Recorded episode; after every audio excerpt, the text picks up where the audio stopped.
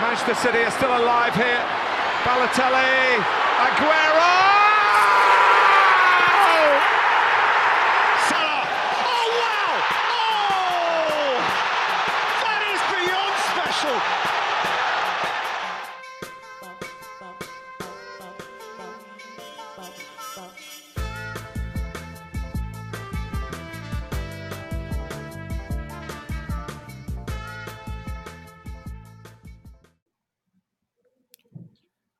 Καλησπέρα και καλώς ήρθατε σε ένα ακόμη επεισόδιο των Trivella Boys.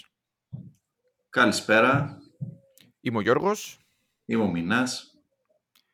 και σήμερα εβδομαδιαίο επεισόδιο γέφυρα θα το έλεγα πριν βουτήξουμε στα άδυτα του Μουντιάλ που ο κόσμος αδειμονεί νομίζω, ποδοσφαιρικός κυρίως. Εντελώς γέφυρα, θέμα το οποίο το βγάλαμε, δεν θα πω με το στανιό, αλλά κοντά γιατί ξέρουμε ότι από την άλλη εβδομάδα σας προετοιμάζουμε από τώρα, θα ξεκινήσουμε για Μουντιάλ. Απλά έπρεπε σήμερα να κάνουμε κάτι πιο, να μην πούμε Light. ας πούμε, ναι κάτι πιο light. 4 Νοέμβρη είναι, οκ, έχουμε, δεκα- έχουμε δύο εβδομάδες και κάτι ψηλά μέχρι να αρχίσει το Μουντιάλ. Δεν θέλαμε να κάψουμε για κάποιο πιο, πιο σημαντικό θέμα, πιο μεγάλο, πιο... τέτοιο, Οπότε είπαμε να πάμε, να πάμε σε κάτι απλό, φαν, λιτό, μικρό, υποκειμενικό. Και αυτό είναι... θα κατηγοριοποιήσουμε, θα κατατάξουμε μάλλον καλύτερα να, να το πω έτσι, τους πέντε κορυφαίους τερματοφύλακες αυτή τη στιγμή ή τέλος πάντων τα τελευταία δύο-τρία χρόνια στο, στον πλανήτη. Φυσικά μιλάμε, όπως είπα, και για μια υποκειμενική διαδικασία. Ε, πάντα σε αυτές τις περιπτώσεις εντάξει, υπάρχουν αντικειμενικά κριτήρια και υποκειμενικά κριτήρια. Εγώ μπορώ να πω ότι διάλεξα με πολύ καθαρά υποκειμενικά κριτήρια και με πολύ και από τα μάτια μου, δηλαδή πέρα από τα στατιστικά που, που μπορούμε να δούμε.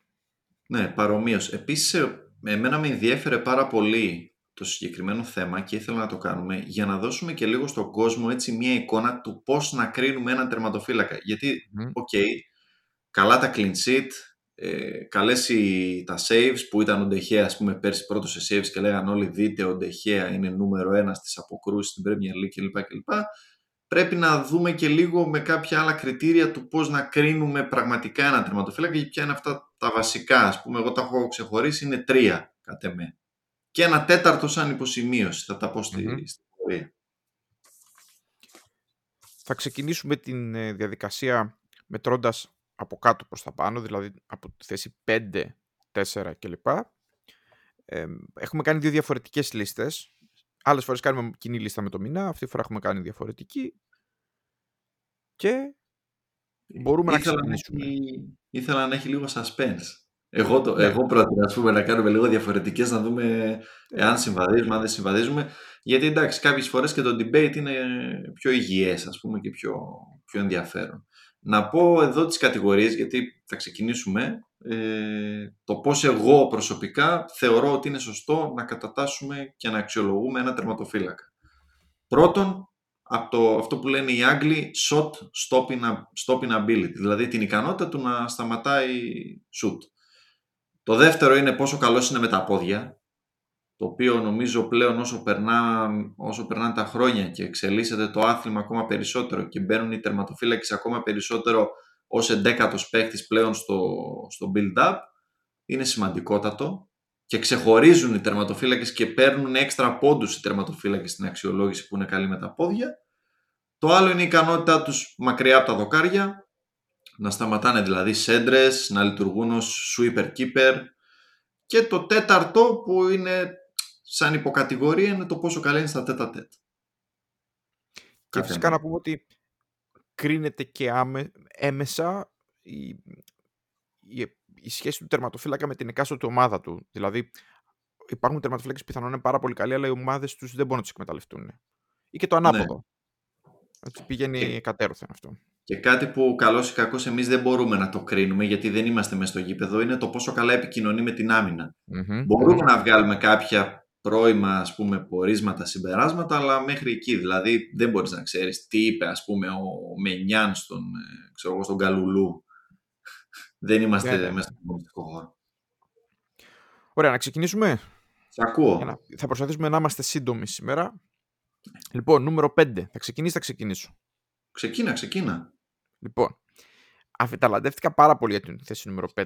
Δηλαδή θέλω να πω ότι για τις τέσσερις πρώτες θέσεις μπορεί να είχα μια διαφοροποίηση στη σειρά τους, αλλά ήμουν σχεδόν σίγουρος. Mm. Για την πέμπτη θέση έγραφα, έσβηνα, έκανα, έναν κλπ.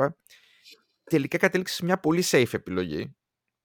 Μάλλον στην πιο safe. Κατέληξα στον Neuer της Bayern. Να πω, πριν ξεκινήσω, να πω δύο πράγματα για τον Neuer, ότι αν δεν είχε τους τραυματισμούς, θα μάλλον για την πρώτη θέση. Δηλαδή θα πιστεύω ότι θα ήταν η νούμερο ένα. Λέσαι. Ναι. αν δεν ήταν για το νούμερο ένα, θα ήταν ένα-δύο εκεί. Αυτό που ξεχωρίζει τον τερματοφύλακα και τον κάνει να πέρα από το, τη θέση του, που είναι έτσι κι αλλιώς ξεχωριστή, είναι το, το longevity, δηλαδή το ότι ένας τερματοφύλακας ο οποίος είναι 35 χρονών δεν θεωρεί, μπορεί να μην θεωρείται ας πούμε τελειωμένος, mm-hmm. όπως ένας ποδοσφαιριστής, ένας παίχτης μάλλον ε, που παίζει μέσα σε αντίστοιχη ηλικία. Ε, εγώ νομίζω ότι το prime του Neuer έχει περάσει προβολού, δηλαδή ήταν ας πούμε κάπου στα mid-tens. Ναι. Νομίζω. Ναι, νομίζω ότι εκείνη την περίοδο δεν είχε ανταγωνισμό για το ποιος είναι ο ναι. καλύτερος τερματοφύλακας. Ε, απλά ακόμη και τώρα ε, το αναγνωρίζω πράγματα τα οποία ακόμη και σε αυτή την ηλικία δίνουν, δίνουν στοιχεία στη, στην Bayern. Να πω ότι θεωρώ ότι η αμυντική λειτουργία της Bayern γενικά είναι μέτρια. Δεν είναι κακή, αλλά δεν είναι και. Δεν είναι top, top, top. Παρ' όλα αυτά, πιστεύω ότι η συμμετοχή τους στη, και η αρχηγική του ε, ικανότητα δίνει πάρα πολλούς πόντους γενικά. δεν κάνει αυτά που, τα τρελά που έκανε πριν από κάποια χρόνια σίγουρα. Πολλοί τραυματισμοί. Μάθαμε για πρόσφατο ότι είχε, έχει κάνει ε, εγχειρήσεις. Ναι, έχει κάνει πολλές. Ναι, ναι. Δηλαδή πράγματα, λεπτομέρειες που δεν τις γνωρίζαμε. Ξέραμε ότι είχε κάποια θέματα, αλλά δεν ξέραμε τις λεπτομέρειες. Ε, εντάξει, παρόλα αυτά, εντάξει, οι συμμετοχές του είναι δυνατές ακόμη και το τελευταίο χρονικό διάστημα παρά τους, ε, το, τους τραυματισμούς. Δηλαδή, εντάξει, έχει κάνει... Φέτος παίζει συνέχεια, πέρσι 28 μάτς, 33 μάτς πρόπερσι, 33 μάτς και πιο πριν. Δηλαδή είχε επανέλθει πλήρως από εκείνο το χρονικό διάστημα που είχε μείνει εκτός. Επίσης, θα είναι βασικός στην Εθνική Γερμανίας. Καλή ερώτηση. Τώρα είναι τραυματίας πάντως, δεν παίζει. παίζει Τώρα δεν παίζει, ναι. Θα ναι. είναι. Ναι. Θα είναι... Εντάξει, περ, περιεργώ οι Γερμανοί έχουν επιλογή, δηλαδή είναι πολύ άνετοι. Μια χαρά είναι το Στέγγεν. Φέτος επανήλθε σε πολύ καλή κατάσταση και έχει σώσει την Παρσελώνα σε δύο-τρεις σε δύο, αγώνες. Εγώ αυτό που δίνω στον Νόιερ πάρα πολύ διαχρονικά είναι το ότι Νομίζω ο τερματοφύλακας που στον 20ο αιώνα είχε τη μεγαλύτερη επίδραση και επιρροή στους συνεχιστές του. Είναι το επόμενο πράγμα που θα έλεγα. Είναι ακριβώς αυτό. Νομίζω ότι άλλαξε τη θέση γενικά. Αυτό, και την άλλαξε τη θέση, πρόσεξε. Την άλλαξε τη θέση ο ίδιος. Δηλαδή, η κουβέντα για τους τερματοφύλακες ότι περνάνε πιο συμμετοχικοί υπήρχε πάντοτε. Αλλά πολύ συχνά οι τερματοφύλακες αλλάξαν αναγκαστικά από τα συστήματα των ομάδων. Ο Νόιρ νομίζω ότι έκανε πράγματα που δεν υποχρέωνε κανένα σύστημα να τα κάνει. Α πούμε, άρχισε να βγαίνει πάρα πολύ εκτός από την περιοχή. Έπαιρνε κάποια ρίσκα επίσης, τα οποία μεταγενέστερα αποδεικνύεται και από τα μαθηματικά ότι ήταν σωστά. Δηλαδή, άμα έχεις τις ικανότητες αυτές, πρέπει να παίρνεις αυτά τα ρίσκα και αστρώ κάποια γκολ που δεν πρέπει. Είναι πράγματα τα οποία μετά αποδείχθηκαν ότι είχε δίκιο. Ε, Παρ' όλα αυτά, εντάξει, νομίζω ότι είναι, είναι στο όριο του honorable mention η, η θέση 5 για τον Λόιερ. Θα μπορούσε να είναι άλλο στη θέση του για μένα. Συμφωνώ. Επίσης να, να πω κάτι που το είχα γράψει και σε post. Άσχετο με τον Νόιερ, αλλά σχετικό με τη Γερμανία τώρα που, που λέγαμε ότι βγαίνει προς τα έξω. Ο τερματοφύλακας του Μαγδεμβούργου. Το mm. Μαγδεμβούργο έπαιζε πέρσι στην τρίτη κατηγορία. Τώρα αυτό είναι παρένθεση, έτσι. Ε, απλά να δώσω λίγο να καταλάβουμε αυτό που λέω για την αλλαγή θέση. Έπαιζε τρίτη κατηγορία, ανέβηκε, παίζει φέτος στη Zweite Liga. Ο τερματοφύλακας του Dominic Riemann λειτουργεί στο build-up σαν stopper. Καθαρά. Δηλαδή παίζει ανάμεσα, σαν λίμπερο, ας πούμε, που θα λέγανε οι παλιοί. Στο τελευταίο μάτς του Μαγδεμβούργου είχε 99 στις 104 μεταβιβάσεις, 25 στις 30 long ball, δηλαδή και επειδή έχω δει και βίντεο του πώς, ε, του πώς παίζει, είναι φοβερό το πόσο πλεονέκτημα δίνει σε μια ομάδα, είναι αυτό πώς, πώς λέγαμε παλιά το μπακοτερμα στο, στο 5x5 ξέρω Κάτι τέτοιο, αλλά μπορεί, OK, okay, είναι ρίσκο. Αλλά άμα ο τερματοφύλακάς σου ξέρει πολύ μπάλα, όπως π.χ. ο Έντερσον, που θα πούμε στη συνέχεια, ε, είναι το πολύ μεγάλο, πολύ μεγάλο αβαντάζ να, να καταφέρει να σπάει το pressing με μια καλή long ball στο back, στο half ή μια κάθετη. Εντάξει, βέβαια πρέπει να είναι και καλός τερματοφύλακας, έτσι. Μην το ξεχνάμε το βασικό. Προφανώς. Γιατί γενικά στα low scoring και αθλήματα όπως είναι το ποδόσφαιρο, στα ultra low scoring όπως είναι το ποδόσφαιρο, ο τερματοφύλακας δίνει μεγάλο edge αν είναι καλός. Δηλαδή πέρα από, το, από τα δευτερεύοντα χαρακτηριστικά που έχουν ανέβει πολύ στην ιεραρχία, εντάξει, μην ξεχνάμε τα πρωτεύοντα, το οποίο είναι ε, η αμυντι... το να σταματάει τα shoot, το να είναι στη σωστή θέση. Εντάξει, πλέον η θέση έχει αλλάξει και από τα φυσικά χαρακτηριστικά. Παλιά μπορεί να σου να είσαι κοντός να γίνεις τερματοφύλακα. Άμα δεν είχε φοβερά ρεφλέξ, μπορούσες να είσαι ψηλός. Τώρα πρέπει να είσαι ψηλός, ε, μακριά χέρια, μακριά πόδια, εκτείναξη, να ανοίγει το σώμα σου επίσης. Πλαστικός. Ναι, βέβαια. Παλιά λέγανε για την εκτείναξη. Τώρα σου λένε ότι άμα, καλύτερα να πιάσεις μεγαλύτερο χώρο στο τέρμα, να ανοίξεις σαν άνθρωπος, να πιάσεις πιο πολύ χώρο, δίνεις πολύ μικρότερες πιθανότητες στο, στον επιθετικό για να δει να εκτελέσει σωστά. Ναι. μην ξεφύγουμε από το, από το θέμα. Ε, το δικό μου πέντε. Μπράβο, αυτό θα ρωτούσα. Είναι ο Μάικ Μενιάν. Τον οποίο ίσως και να αδίκησα. Δεν είναι, ξέρεις κάτι, δεν είναι όνομα το οποίο ο κόσμος είναι συνηθισμένος να το αναφέρει. Δηλαδή δεν έχει περάσει τόσο πολύ στους casual fans. Εμείς το λέμε καιρό τώρα, ε. Ναι, από την πρώτη Πολύ καιρό. το πρωτάθλημα. Από εκείνη τη χρονιά το, πριν αρχίσουμε τα πόντα, ας πούμε, υπήρχαν τα post στο, στο facebook, το λέγαμε και πέρσι, στην πρώτη του χρονιά στη Μίλαν, ήταν κομβικός, τα είπαμε και το, το Μάιο στο pod που είχαμε κάνει για τις μεταγραφές. Νομίζω ότι πλέον είναι ο καλύτερος, έχει ξεπεράσει και το Γιωρίς, είναι ο καλύτερος Γάλλος τερματοφύλακας ε, εν ενεργεία. Ο Μενιάν. Με βλέπεις δεν σχολιάζω. Ναι, έχει ξεπεράσει το Γιώργη, το είπα γιατί δυστυχώς δεν θα παίξει το Μουντιάλ ο Μάικ Μενιάν και επίσημα. Οπότε... Αμαρτία. Θα τον έφερνε σε δύσκολη θέση το. Το Ντεσάμ. Ισχύει.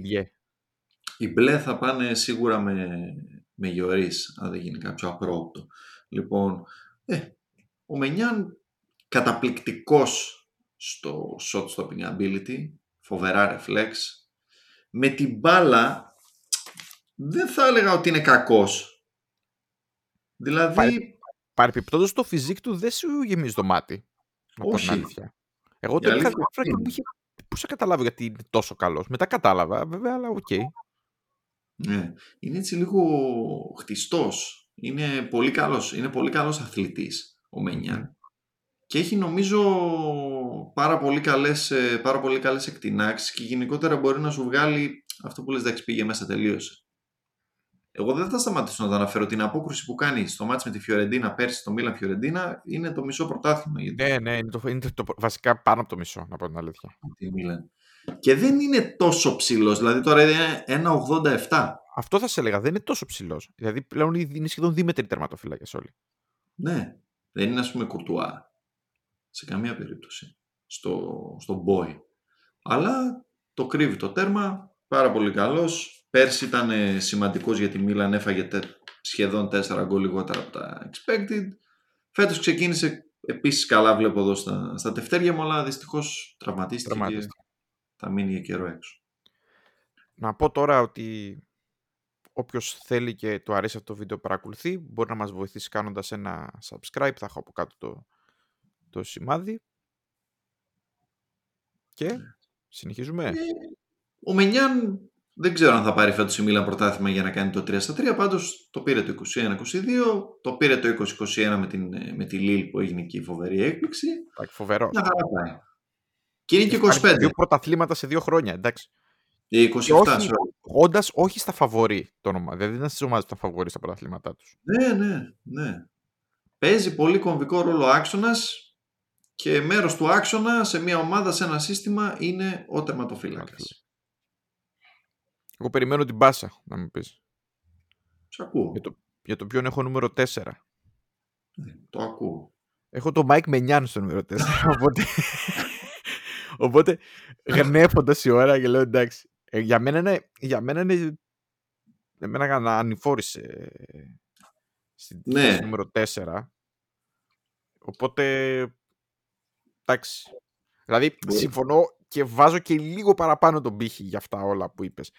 Γιατί σου του δίνω πάρα πολύ το ότι πνευματικά απέδειξε και όλος ήταν πολύ καλός. Δηλαδή ήταν καλός στις κρίσιμες στιγμές εμ, και με διαφορετικών τύπου ομάδες. Δηλαδή και αμυντικογενής, γιατί ήταν πολύ αντι- αμυντικογενής ομάδα, δηλαδή από τις κλασικές ομάδες. Είχα μια αμφιβολία μήπως πάει στη Μίλαν που έχει λιγότερες πρέπει να είναι πιο αποτελεσματικός σε λιγότερες στιγμές, όπως συμβαίνει με τις μεγάλες ομάδες, ότι θα έχει ένα θέμα. Αλλά ήταν και τα δύο, δηλαδή ήταν αποτελεσματικός και όταν αμυνόταν η Μίλαν και όταν η Μίλαν ήταν μπροστά. Οπότε, Ναι. για μένα έκανε, έκανε φοβερά, φοβερά, φοβερό step up γενικά. Γι' αυτό τον έβαλα Ε, και νούμερο 4. Σκέψου πώς είναι η Μίλαν με το, με το γίγαντα τον Ταταρουσάνου όταν δεν παίζει ο Μενιάν. Ναι. Ο οποίος παρεπιπτόντω, παρεπιπτόντως, εντάξει, δεν είναι κανένας, κανένα τέρμα κλάσης. Πάντως, τίμιος είναι πάντως. Μην του το.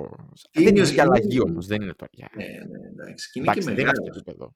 Δεν είναι. Παλιά Δεν σου έχει ήταν ανάγκη. Καλύτερος. Λένε για τον Ταδερουσάνου παρεπιπτόντω ότι είναι από τους κλασικούς τερματοφύλακε προπονήσεων. Ότι είναι από αυτούς Ναι. που είναι πολύ καλός προπονητής και πιέζει πάρα πολύ τον πρώτο.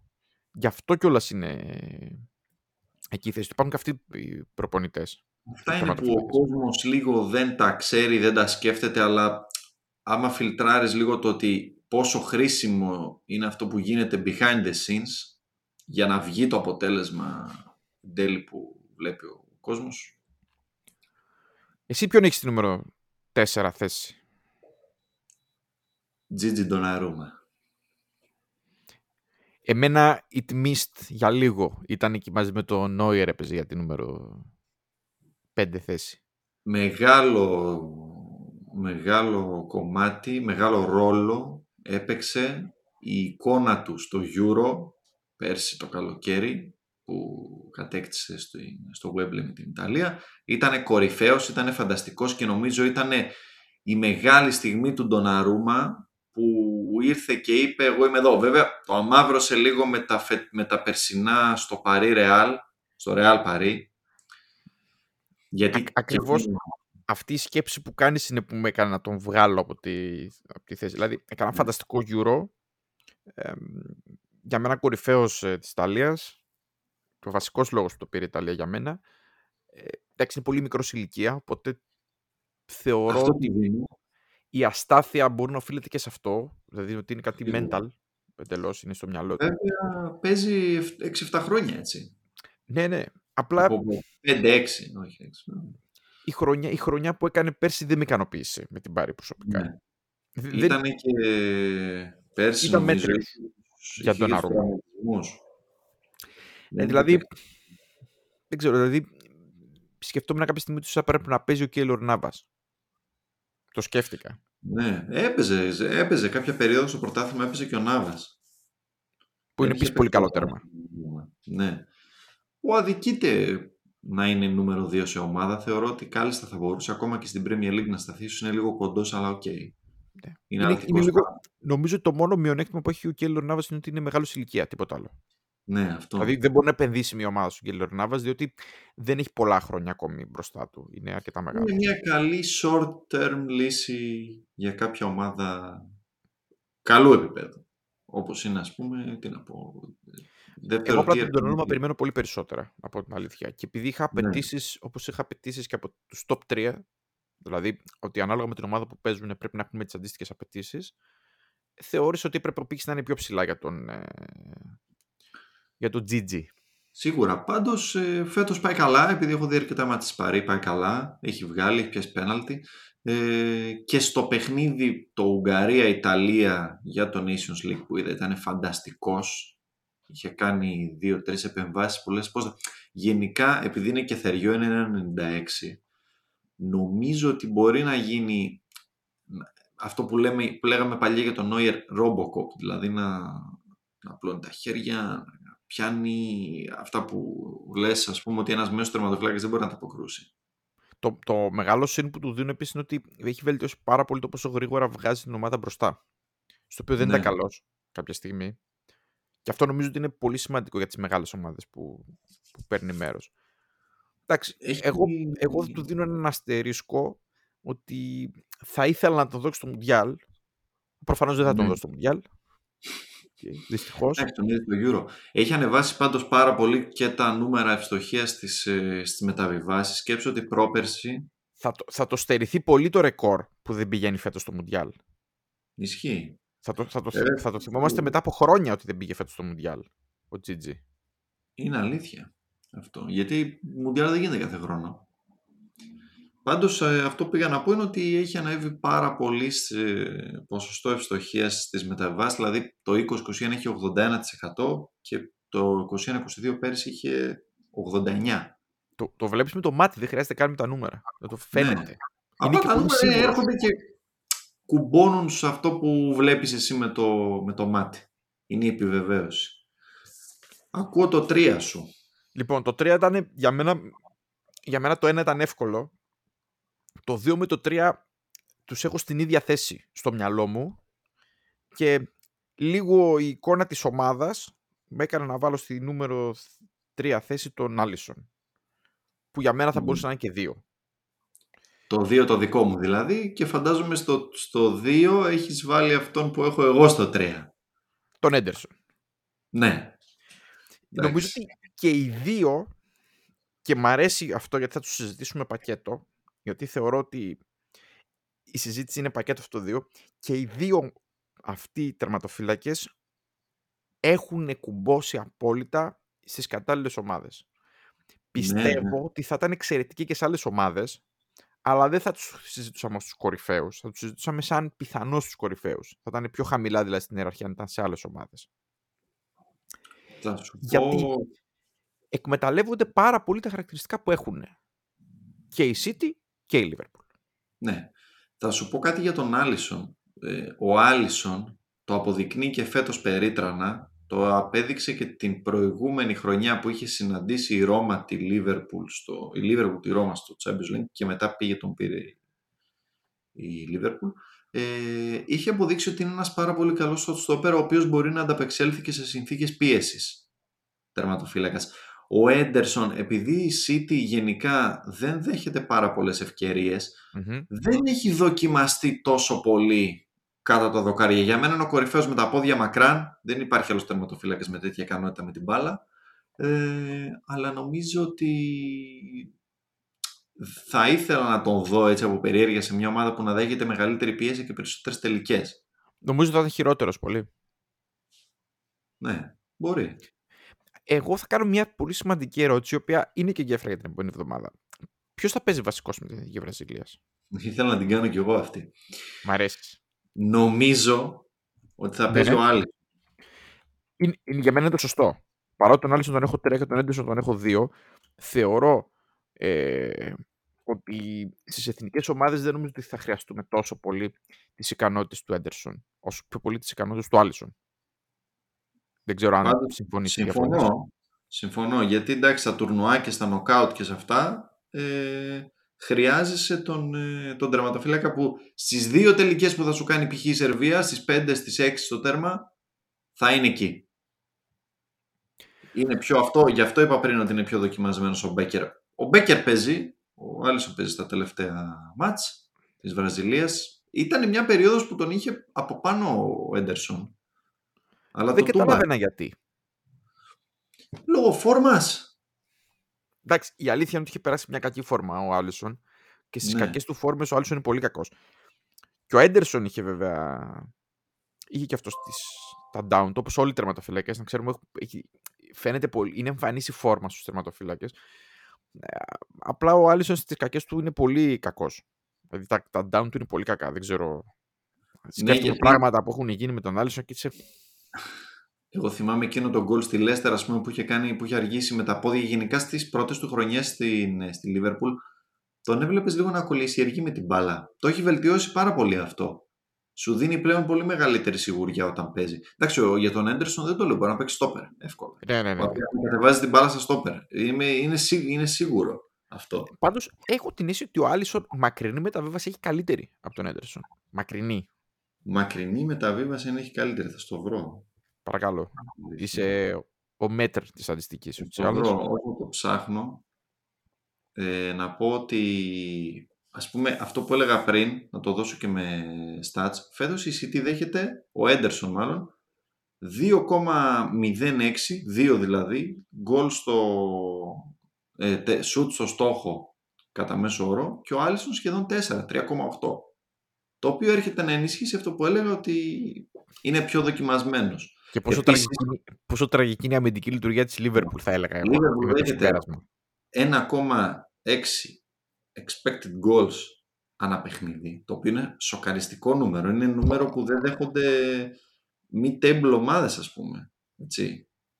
Ε, και λοιπόν, ο Άλισον έχει τις τρεις τελε... έχει γύρω στο 60% Μακρινή, ε. ευστοχία. Φέτος έχει 64, για παράδειγμα. Θα δω και του Έντερσον αμέσως.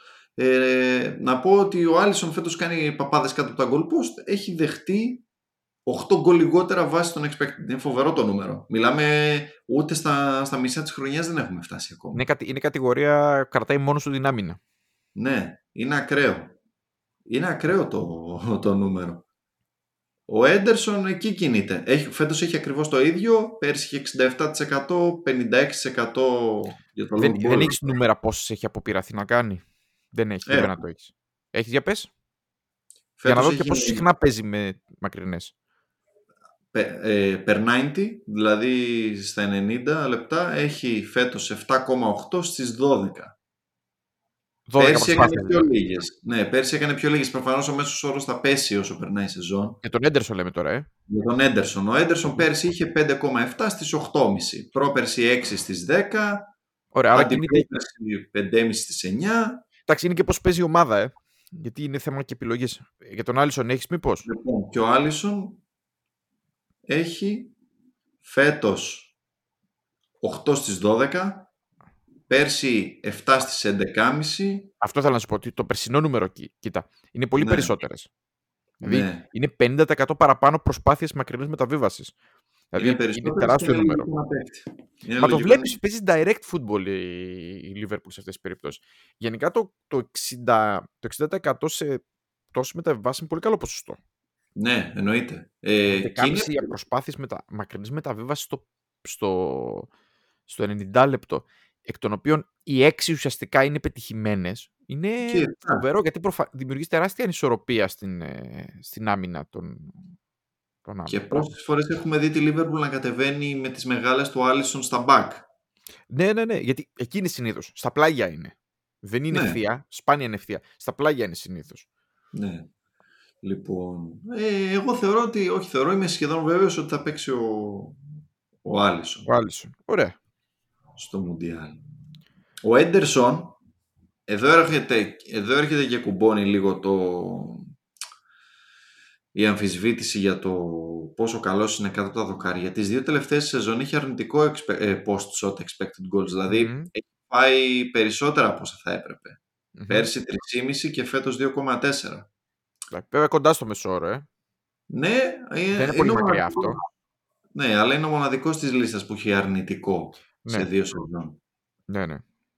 Δηλαδή ο Ντοναρούμα είχε το 2021, πέρσι διορθώθηκε πήγε παραπάνω.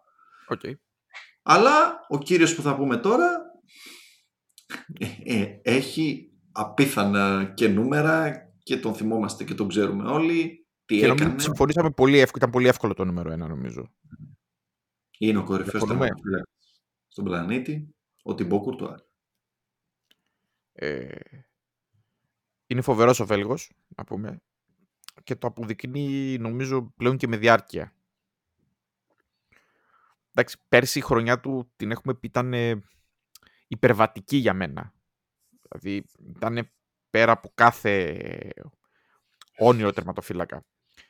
Νομίζω όμως ότι το να δικούμε σταθούμε μόνο σε αυτή τη χρονιά Ε, εγώ νομίζω ότι έχει κάνει και πολύ καλές χρονιές και με το Βέλγιο. Παρότι το Βέλγιο κατά διαστήματα έχει κάτι τραγικές άμυνες, έτσι να πούμε, Ναι. και παλιότερα. Ε, Δηλαδή τον έχω πολύ συχνά στο μυαλό μου με το Βέλγιο να, να προσπαθεί μόνος του. Ε, Νομίζω οι χειρότερες εκεί που ο κόσμος λίγο είχε αρχίσει να τον αμφισβητεί και λοιπά ήταν όταν ήταν στην Τσέλσι. ναι, αλλά εντάξει, είχε και ένα, εντάξει, είχε τεφορμάρισμα, αλλά ήταν πολύ κακή και η Chelsea νομίζω εκείνη την περίοδο. Δεν ξέρω αν διαφωνείς. Όχι σίγουρα Πολύ ήταν. συχνά σε παρασέρνει η ομάδα. Να ξέρεις ότι ο Κουρτουά στη Ρεάλ δεν είναι αυτό που λες. Έρχομαι να το επιβεβαιώσω και με το δικό μου μάτι και με τα στατιστικά. Είναι φοβερός. Τις τρεις τελευταίες σεζόν που έχω μπροστά μου είναι φοβερός. Και η Ρεάλ δεν είναι City.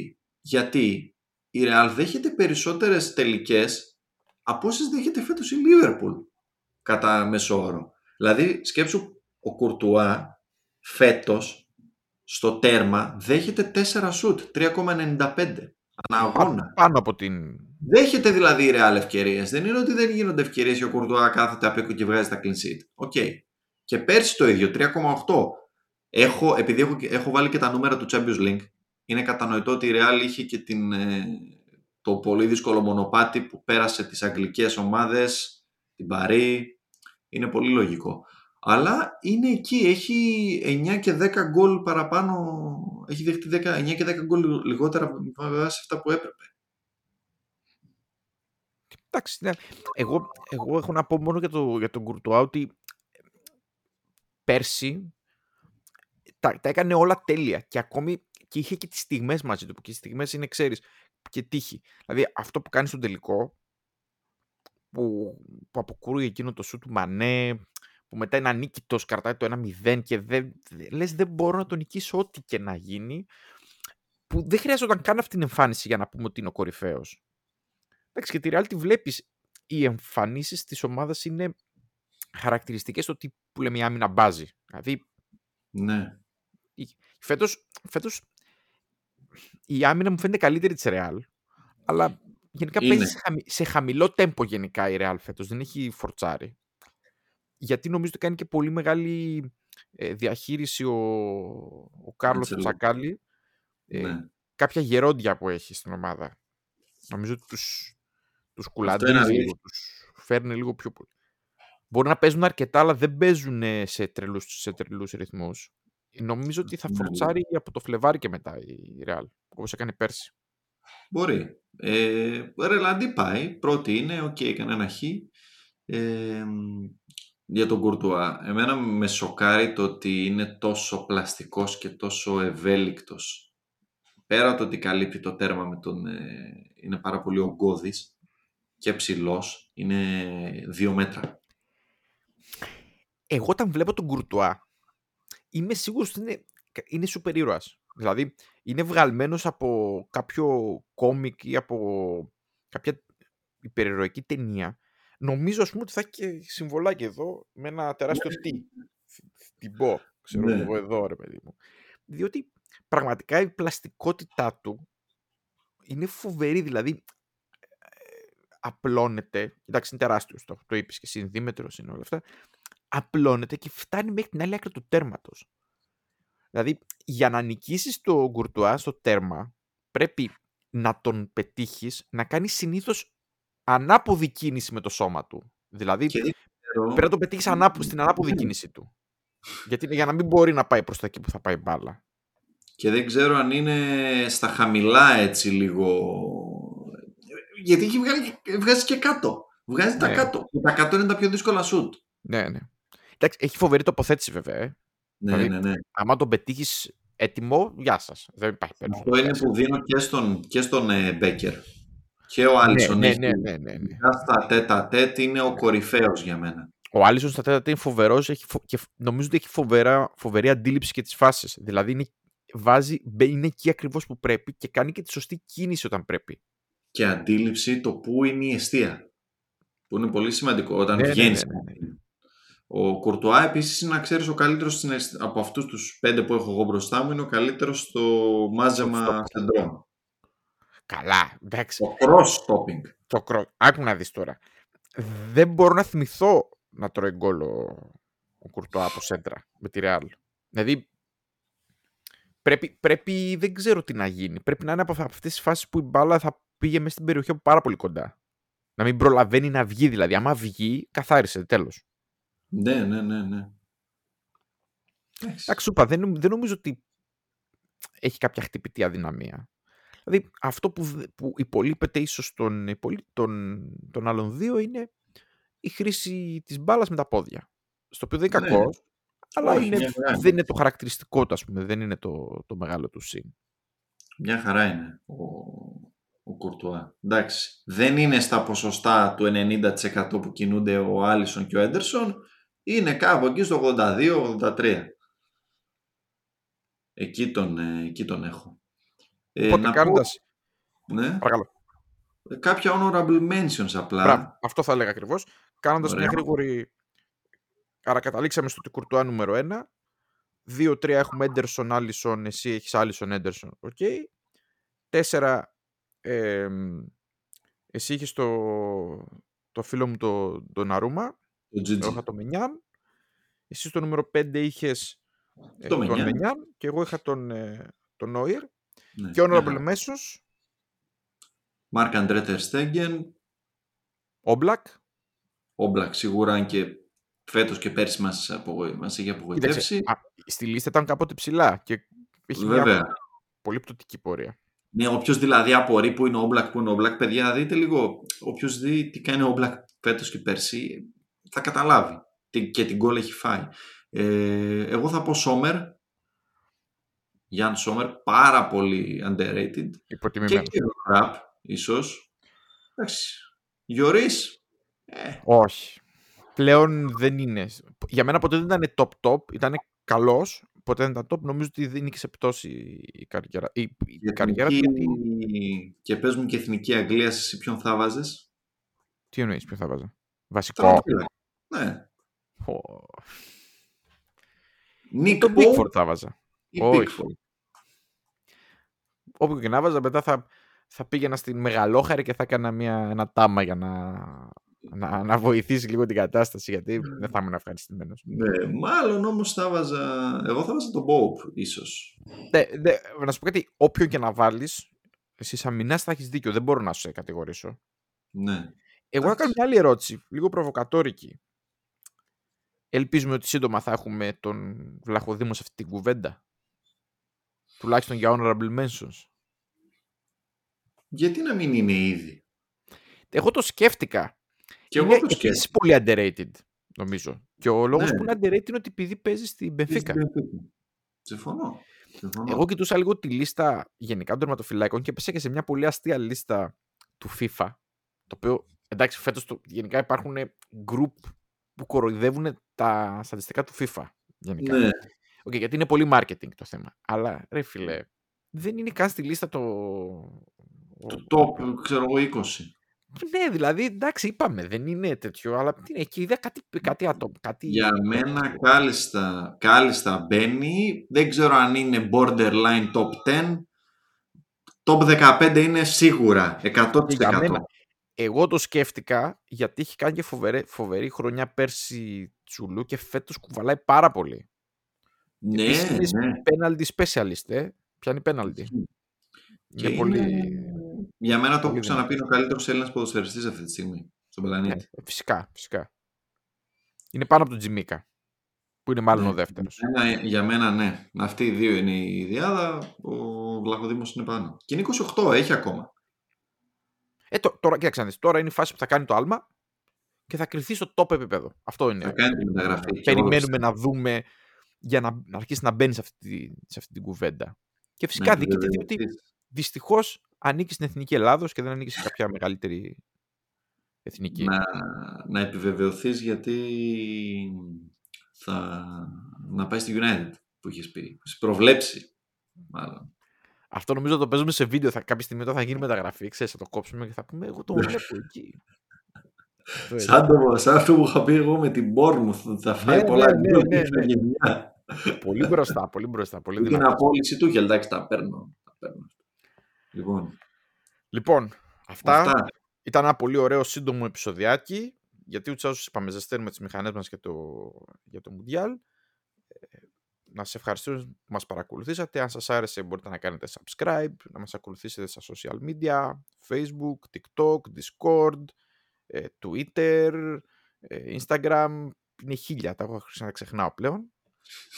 Πάντου, Και- όπου και να γράψετε κάπου θα μας βρείτε. Τριβέλα Boys γράψτε κάπου και θα, θα εμφανιστούν οι μουτσούνες μας. Και ακριβώς. Οπότε στο επανειδήν. Χαιρετούμε.